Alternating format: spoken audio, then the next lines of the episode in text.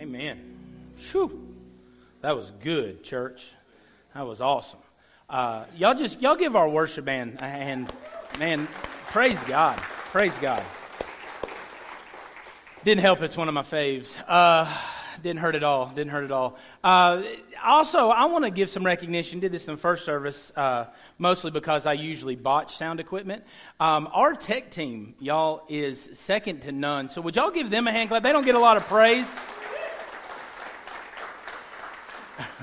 I was told the tech team is, are the people that you only recognize when something goes wrong, and then everybody in the entire church turns and looks at them. So uh, you, you got looked at, Clay, for good reason. So that's good. Uh, we are really, really glad uh, to have you guys here. I do want to address something to give you an update on what we shared last week. Um, we are really excited because we are going to resume our optional childcare birth through fourth grade next week. Uh, everybody uh, that we, we had someone test positive a couple weeks back.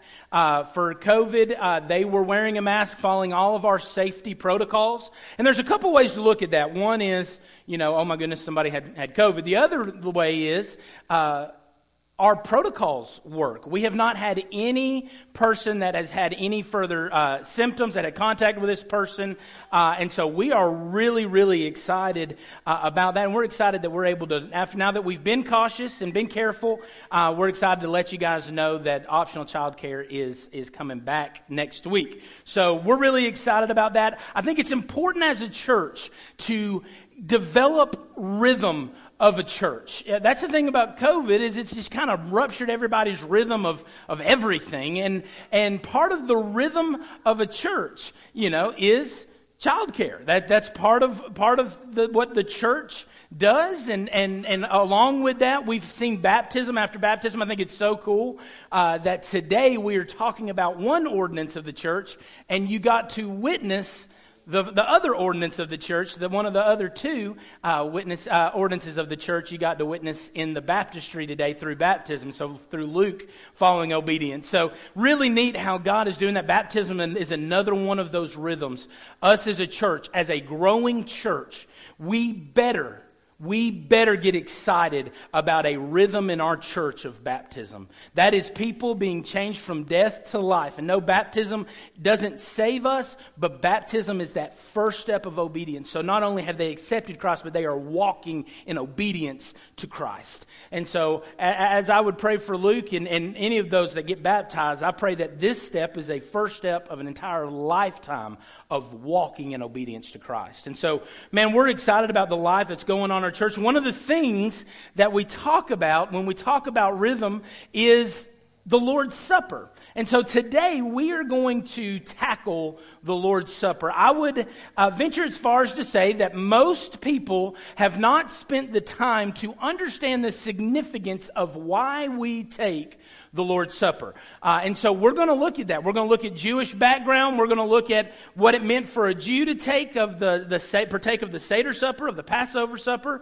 We're going to look through that and we're going to see where we arrive as the New Testament church taking the Lord's Supper. It's an ordinance for us as a church, ordained by God for His church to do together. The first is baptism, and the second is the Lord's Supper. And so we have not taken Lord's Supper. To our shame, we have not taken the Lord's Supper since COVID locked everything down when we were at the gym. And so we are getting back into that rhythm. And so I want to celebrate that by, by really allowing all of us the opportunity to understand what God was doing and what Jesus was doing when he instituted this Lord's Supper. And so if you got your Bibles, turn to Luke chapter 22. I'll say this too. We do have childcare available next week. Uh, for this week, we make child packets available. So if your child is here, um, we have packets of material that coincide with what we're doing as a church. We're talking about the Lord's Supper. They have activities and cool crafts. Man, they do a great, great job. Those will continue, by the way, because if you don't have to use our child care, and so those will still be there available over the weeks to come. But kids, don't don't uh, make sure you grab one of those and have a good time with us as we study God's Word together, all right? But Luke chapter 22 is where we're going to be. We, we've discussed at length the idea of baptism and why baptism is, is important. We had a special baptism service and uh, got the cattle trough out, right? The watering trough out. And we're not doing that now. Baptisms look a little different in here, but it's the same exact picture. But the second ordinance is the Lord's Supper. And so let's look at that uh, beginning in chapter 15. We're going to look at the Last Supper. Now, understand the Last Supper and the Passover are, are different. When we say the Lord's Supper, we're, we're not necessarily talking about Passover, the Passover Seder Supper, but let's look at the Last Supper. Now, the Last Supper is a point in history. It is when Jesus gathered his disciples together in the upper room and they broke bread together. And so we're going to zoom in on that experience. Here's the problem when, when we read God's Word with just our context. When we read God's Word with just our context, things that are very familiar to us, we tend to gloss over. And so, because many of us, if you are, have accepted Christ and you've taken the Lord's Supper, have probably read some of these scriptures. But let's understand, we want to understand today the implications of that. And so, to do that, we are going to enter the upper room with Jesus and his disciples and see what Jesus was saying and how they would have been revolutionary to the time. Matter of fact, they would have, they would have gone to battle the Jews would have gone to battle for some of the things that Jesus said in the Last Supper. So the first thing we're going to look at, point A, subpoint A. I'm not sure why I decided to go to letters this week, but I did. And so it, we're going to look at the experience. All right? We're going to look at the experience. Luke chapter 22, beginning in verse 15. We're also going to be in 1 Corinthians 11 toward the end uh, as well. So, Luke chapter 22, verse 15. Listen what it says. We're in the room, in the upper room, gathered together with the disciples, about to eat a meal. And Jesus said to them, I have earnestly desired to eat this Passover with you before I suffer. Suffer. For I tell you, I will not eat it until it is fulfilled in the kingdom of God. Father God, bless your word. Give us clarity. Give us hearts to receive. Uh, give us ears to hear. God, your message communicated through your word. In your holy name we pray. Amen and amen. So the disciples and Jesus were having a meal in the upper room. Now, when you study this passage of Scripture, one of the things that you find is this is one of the most intensely debated topics in the New Testament by scholars and, you know, biblical nerds, which I'm, you know, I'm theology nerd here, all right? I'm going to nerd out for just a minute, all right? This is one of the, the fiercest debated topics that we see in the New Testament. Um, and, and from biblical scholars that from all walks of life, conservative, liberal, all of those, there's, there's question about what happens here. Matthew, Mark, and Luke, they're known as the synoptic gospels. They seem to identify that Jesus was eating Passover with his disciples. Okay? That he was eating Passover with them. In fact, Luke is the clearest, why we use this text of Scripture. Luke is the clearest in that. He uses the word, the Hebrew word for Passover. He uses the Pascha. It is, it, he was excited. Jesus desired earnestly to eat the Passover, the Pascha, with the disciples. The problem with this is John, the book of John, seems to record that Jesus is crucified on Lamb Preparation Day. Now, to understand the, the, the problem here, you got to understand a little bit about Jewish culture. Part of Passover, which was an entire festival over many, many days, there was a lamb preparation day. The lamb preparation day was when the people would take their lambs that they were sacrificing and they would take them to the temple. They take them to the temple, they would be killed, um, atonement would be made for their sins. Uh, this was a historical day for them. It'd be like how we would look differently at someone who was celebrating Christmas on December the 22nd, 20, uh, 26th. We would, we would look differently on them because we know Christmas falls December 25th. Like that's, that's, that's Christmas, right? And so, and so it was a day on the Jewish calendar, Lamb Preparation Day to be concluded that night or the next day, according to Jews, depending on how they look at the calendar, uh, with the Passover meal. The lamb would be prepared and they would eat as part of their Passover supper, they would eat the lamb that they had made sacrifice of earlier that day. And so, in that context, if Jesus was killed on, lamb pre- on the lamb preparation day, how is it that, which the lamb preparation day would lead to Passover, how is it that Jesus was eating Passover the night before? Well, that doesn't make a whole lot of sense. And I'll just tell you, my opinion combined with a dollar will buy you a Coke. Like, it, it ain't worth much, okay? But I'll just tell you what I feel like to be a logical solution to this based on what we see in God's Word and how we, we view what Jesus is telling his disciples. Here's a possible solution. Uh, I believe that Jesus was partaking of the Lord's Supper, or partaking, excuse me, of Passover a day early. All right? Now, this would have been unthinkable for a Jew.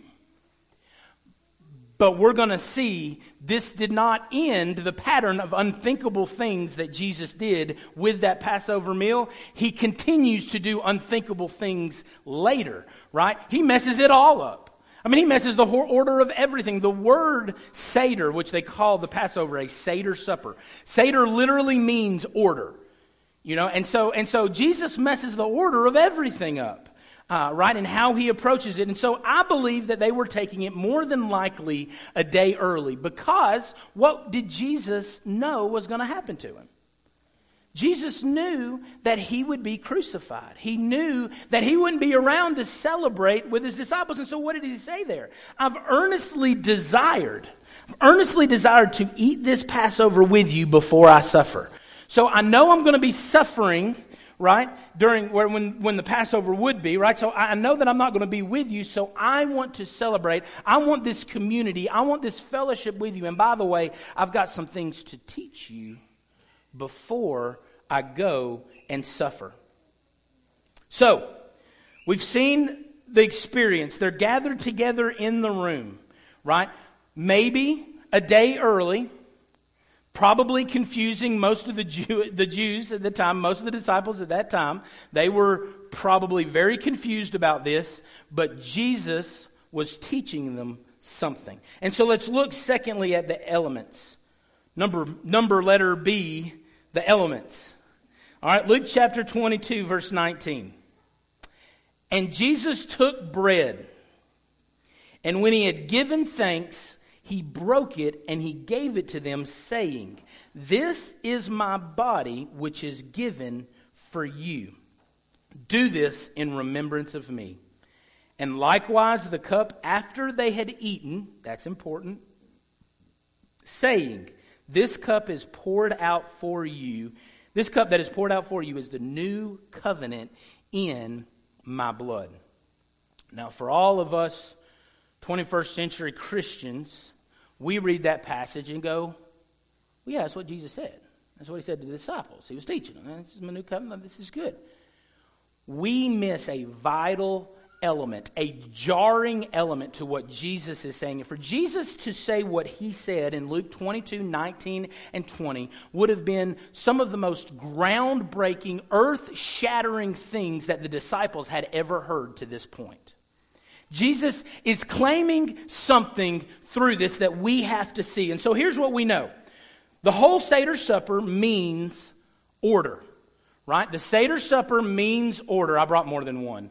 My, drummer is wondering how I broke one and still have now have a whole one.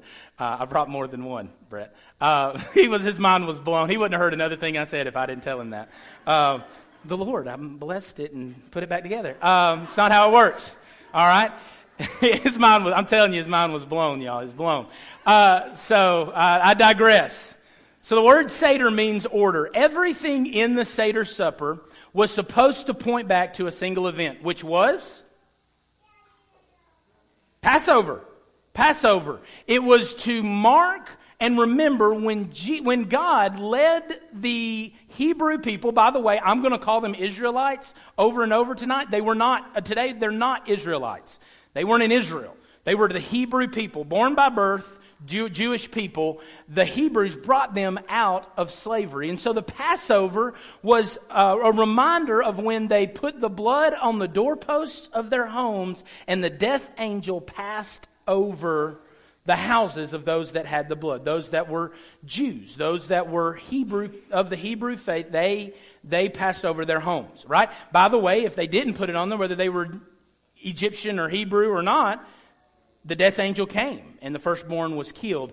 And so this is to celebrate and to commemorate Passover. One of the parts of the Passover, and there is symbolism all throughout it, and we don't have time to cover every element, I promise, okay?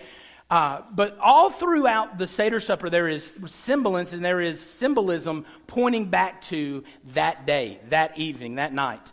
And so one of them is the partaking of the matzah. This is matzah. It is unleavened bread, and by the way, you can buy it at Publix.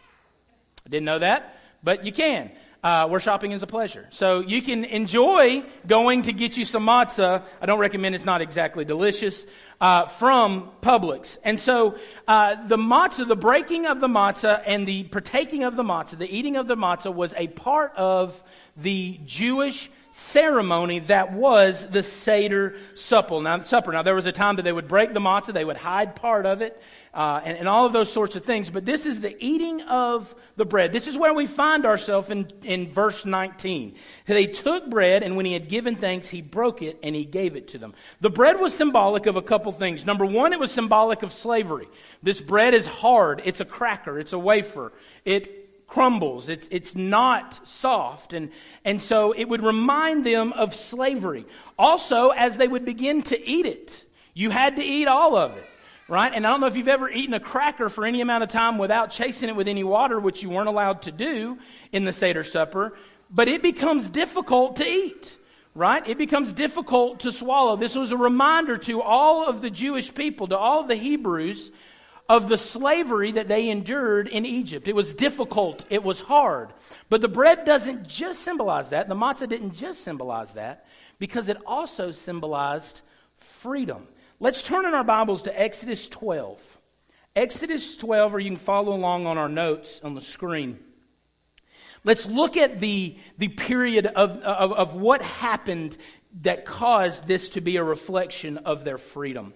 Listen what it says Exodus 12, verse 39. And they baked unleavened cakes of the dough that they had brought out of Egypt, for it was not leavened because they were thrust out of Egypt and could not wait, nor had they prepared any provisions for themselves. When the death angel passed over, thus God working through that to cause Pharaoh to allow the, the Hebrew people to leave, they left in such a hurry that they didn't even have time to let the bread rise, right? To put yeast in it, to let the bread rise. That's what the leaven is. And so they left with a bunch of unleavened bread to make a bunch of matzah.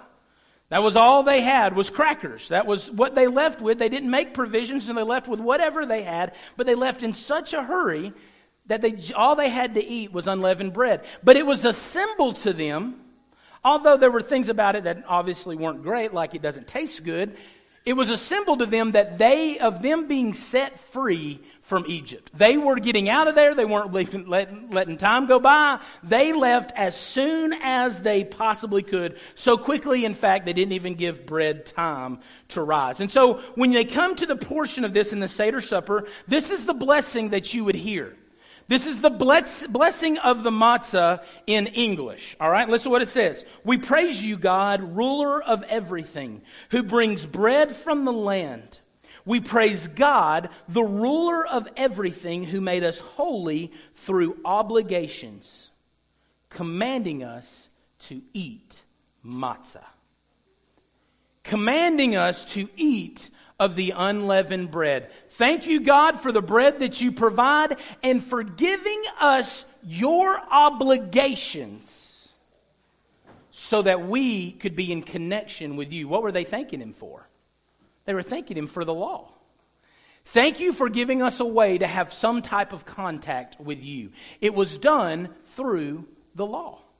And so the bread was a reminder to them, yes, of their slavery, but also their freedom, and that God had given them a way to distinguish themselves amongst from any other people in the earth. They had a connection with God that was distinct from anyone else because God had given Israel the law. He gave them the law. And so it was thanking God for that. But that's not how Jesus blessed the bread. Let's look back in verse 19. Jesus broke it and he gave it to them, saying, This is my body, which is given for you. Do this and remember to me. At this moment, every disciple's chin would have hit the ground. This, what, what, is, what is Jesus doing? The Seder supper isn't something you go off script on, but Jesus is improvising, right? No, he knows exactly what's happening. And instead of blessing God for the law, thank you for your obligations, God, and for the opportunity to eat this bread. He's saying, boys, listen, we're up in the game today.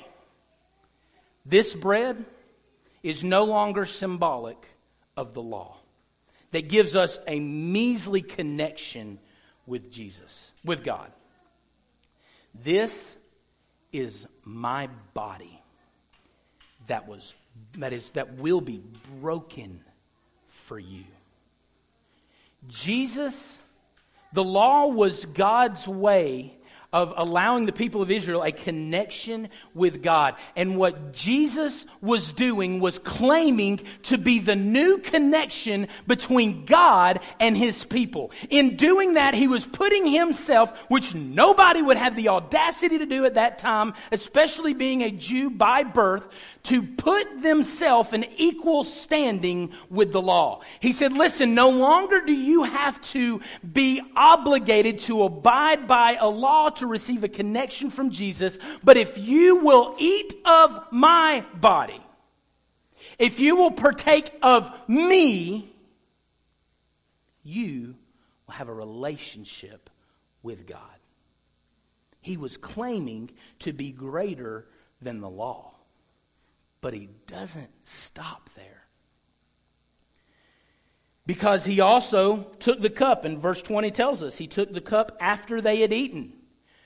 For the Seder supper, there were four different cups. The first cup was a cup of blessing. First cup, they would, they would bless it. It was kind of uh, blessing the entire proceeding, the entire dinner that they had together. Um, the, the first cup uh, was a blessing over the meal. The second cup, would, they would retell the Passover story. They would retell what happened when the death angel passed over and how the people of Israel were delivered out of captivity. The third cup was the cup of redemption. When Jesus, when God didn't just leave the nation of Israel to fend for themselves after they left Egypt, but he supernaturally delivered them by letting them pass through the Red Sea. This was the cup of redemption. And so, for us, what we believe is that the third cup was the cup that Jesus hoisted up and he said, Boys, this is the new covenant in my blood. Going completely off script. But we, the, the four cups, they follow a, they follow an outline laid out in scripture. So if you're still in Exodus, turn to Exodus 6, verses seven, 6 and 7. Exodus 6, 6 and 7. Listen what it says. These four cups fo- follow four I wills that God is telling his people. Four I wills, all right?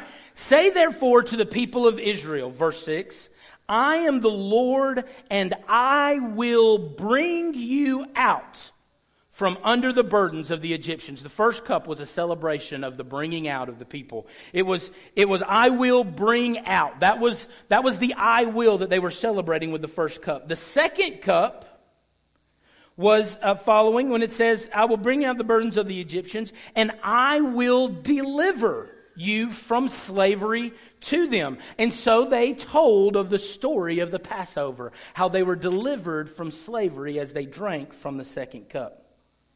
But then we come to the third cup. And it says, And I will redeem you with an outstretched arm and with great acts of judgment.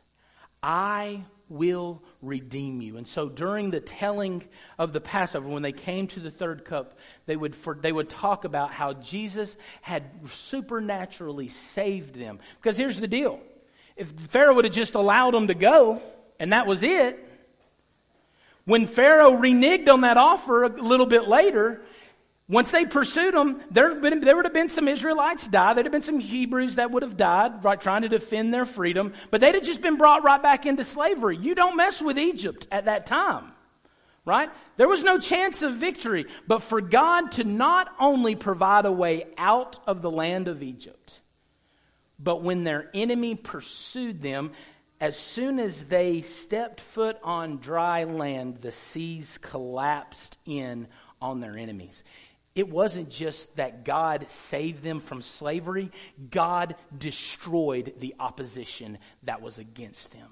He destroyed it, He got rid of it.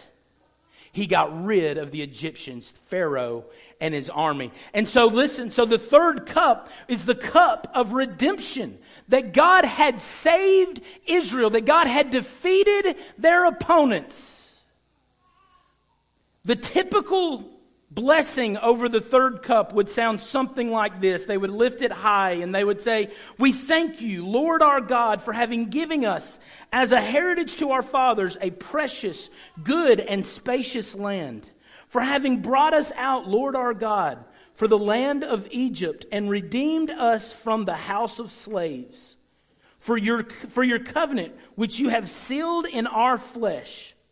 For your Torah, your law, which you have taught us, and for your statutes, which you have made known to us.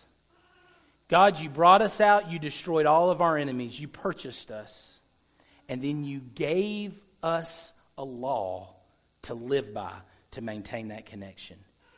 When Jesus gets to the third cup, though, he blows it all out of the water. He looks at it and he says, Boys, I know what I'm supposed to say, but that ain't what I'm saying tonight. I've earnestly desired to eat this meal with you because I want to tell you not only is this bread, this matzah, my body, but this third cup of redemption, you haven't known redemption until you experience my redemption. This is the new covenant in my blood. I'm purchasing you the word redemption, it deals with currency and with transactions. It's a financial term. He said, I'm purchasing you, and what I'm purchasing for you is not just a people. I am purchasing you. I am using as currency my blood to not just save you from slavery, but to forever release you from your sin.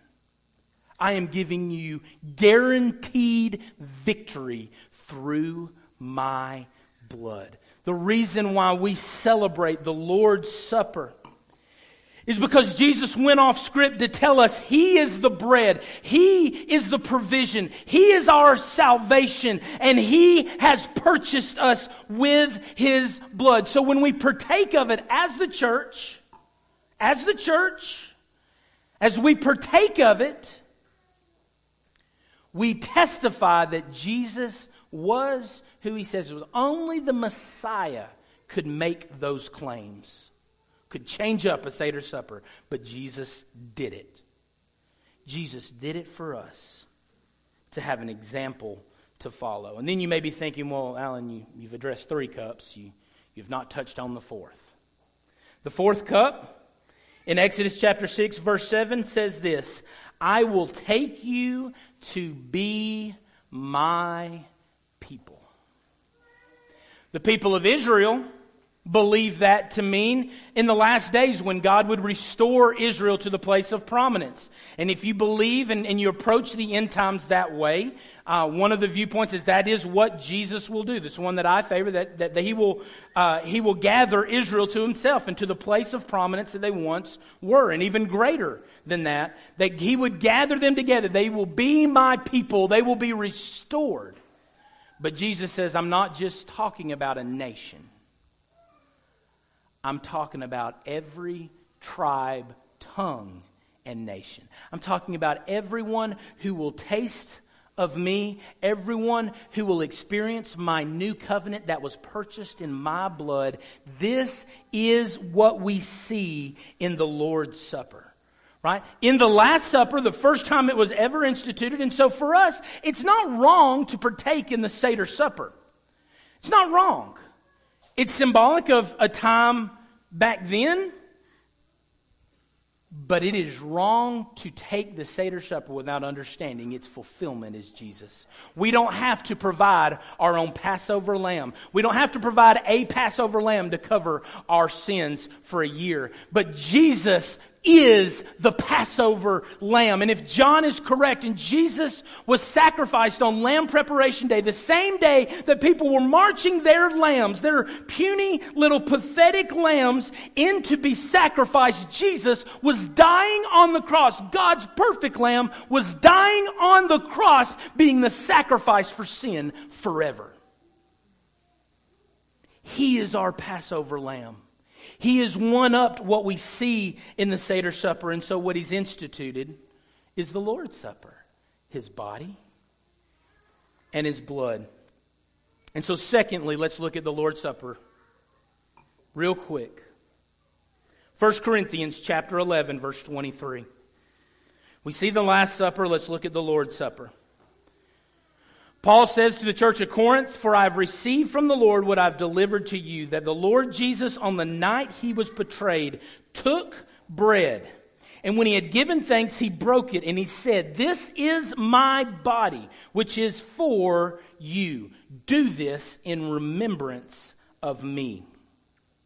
And in the same way also we took the cup after supper, saying, This cup is the new covenant in my blood. Do this as often as you drink it in remembrance of me. For as often as you eat this bread and you drink this cup, you proclaim the Lord's death until he comes. And so, first, this Lord's Supper is a meal of celebration. What does he say there? Do all of this in remembrance of me. What are we remembering? We're remembering that we weren't just passed over from judgment. We remember that we weren't just saved from slavery. We remember that we just weren't delivered from our enemies physically, but we this is all reality to us eternally. And so we celebrate what Jesus did to do that for us. This is the Lord's Supper. And so we as the church celebrated. It's why, it's why those that have not accepted Christ as Lord and Savior and been baptized partake of the Lord's Supper. Otherwise, it's us condoning and saying, hey, listen, the body and the blood of Christ speaks for you. When if you haven't come to a relationship with Christ, that is not reality. And so, secondly, we see that it's a meal of proclamation. It's a meal of proclamation. What I love, J.D. Greear said this, and I thought it was so, so good. He said, The Lord's Supper is a reminder that together, before God, every believer is equally sinful and equally loved. We are sinful, and our sins require the body and blood of Christ. But we are loved because Jesus gave it. He gave it for us. And so, this is the message that we proclaim. Our partaking of the Lord's Supper should be a testimony to the lost. For those that don't have a relationship with Christ, that aren't tied to a body of believers, if that's not true of you, then to take of this Lord's Supper would be a farce. It would be a lie. Right? Because the body is, of Christ has spoken for me. The blood of Christ has spoken for me. When God looks at me, He doesn't see my sin. He sees His Son's blood. He sees forgiveness. He sees the sacrifice. And so, for us to take the Lord's Supper in here, if you don't have a relationship with Christ, let this serve as a proclamation to you to be reconciled to God, to experience, not so that you can eat a very tasteless wafer and some bad grape juice, but so you can experience community in the body of Christ, in His bride. And then, thirdly and finally, it's a meal of anticipation. He says in verse 26 drink the cup. In doing that and drink, eating the bread and drinking the cup, you proclaim the Lord's death until he comes. We are awaiting a Savior.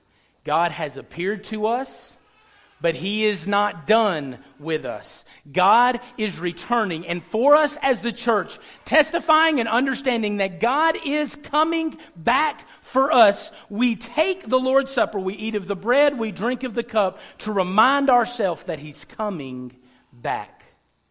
And so today I want to give you the opportunity to do that. So if you would, if you're here in this place and you have a relationship with the Lord and you have been baptized, you don't have to be a member of Lindsay Lane North. You don't have to be a member of a Baptist church. But if you've been saved and baptized, I want you to be able to participate with us in the taking of the Lord's Supper.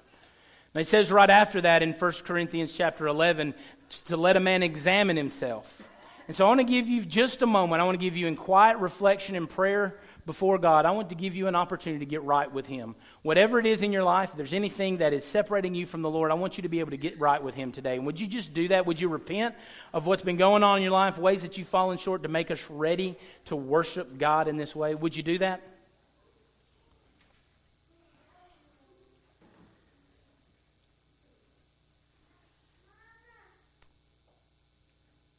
Father, we thank you for the forgiveness that's found through your Son's blood, purchased for us, redeemed for us. And Lord, we love you and we look forward to your coming again. Now, Lord, as we commune together as your body, let us remember you and remember what you've done for us. In Christ's name we pray. Amen and amen. Now, housekeeping note you need to peel off the first clear layer of cellophane all right, before you get into these things, otherwise you'll have some issues. All right, clear that first layer off will get you the wafer, get to give you access to the wafer. And then if you'll peel the little piece of tin back, aluminum foil there back, um, you can have, you'll have access to the juice. But Paul says, I've delivered, I've, I've, I've received from the Lord what I've delivered to you, right? This is what he says. Jesus said there so many years ago, this is my body, which is for you. Do this in remembrance of me.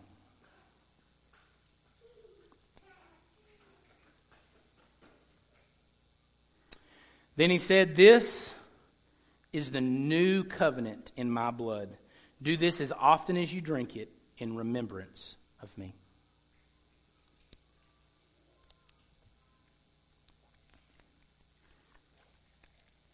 Would you bow your head and close your eyes? If you're here today and you don't have a relationship with Christ, maybe you weren't able to participate in what we have just done as the body of Christ. I want you to know that God has made himself available to every man, woman, boy, and girl in this room. So if you don't have a relationship with Christ, don't put off don't put off the decision to commit your life to Him. God loves you. God sent His Son. The New Testament, the Lord's Supper is a remembrance of what Jesus did for us. God sent His Son to live a sinless life, to die on a cross.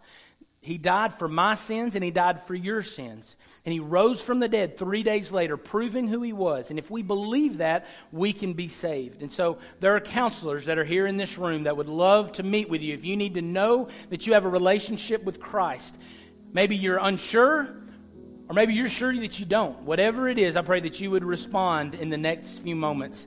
Maybe you're here and maybe you need to get your baptism in orders. We've seen Luke already follow in obedience. Maybe you need to follow in obedience. Maybe you've been saved, but you need to follow in believers' baptism. That's the order. Saved and then baptized, a symbol of what Christ has done in your life. Thirdly and finally, maybe, maybe you just need to talk to somebody. Whatever decision that you need to make today, I pray that you would put it off no longer. God loves you, God desires relationship with you. Would you respond to Him in this moment? Father God, we, we love you. Give us boldness Lord, to follow you wherever you lead. Give us boldness to stand. Give us boldness to make the decisions we need to make for you. It's in Christ's name we pray. Amen. With every head and heart still bowed, if that's you and you need to make a decision for Christ, would you just stand? Would you stand to your feet and come to the front? We've got counselors that would love to talk to you. We'll take you in the back, show you what we need to do from there. But would you just respond? Would you just stand to your feet? I need to make a decision for Christ. I need to salvate. I need to be saved. I need to be baptized. I need to join the church. Whatever, whatever decision needs to be made, would you just stand to your feet right now? Nobody looking around. Would you just stand right now? Find one of these counselors that are here at the front. Would you respond? Would you respond to God's invitation? I need to do business with God. Is that you? Is that you? The other way that you can respond, especially if you're listening online, is you can access our Connect card by texting North Connect to 31996, uh, and you can let us know electronically that you made a decision today. We've had people do that. Man, God has moved in awesome ways through technology. And so we're excited and celebrating that, that people have made life changing decisions by proxy, right, over the internet. And so uh, we're excited about that. And if you've done that, let us know. But if you're here in this room, you've got that Connect card, please let somebody know. Those, those boxes are there at the bottom. Check one of those if you made a decision today or if you need to talk to somebody, and we will be sure to follow up with you on that. Father God, we thank you for your body and we thank you for your blood, and we thank you for the community that we find in being children of yours. Lord, we love you. And God, we thank you that that you didn't leave us in our sin. You didn't leave us in obligation. But God, you came and you made us new in you. And so let the redeemed of the Lord say so as we proclaim you this week to a lost and dying world. Give us power, give us boldness, Lord, to profess you before others, to draw all men to yourself. Lord, we love you. Thank you for this time of worship. It's in Christ's name we pray.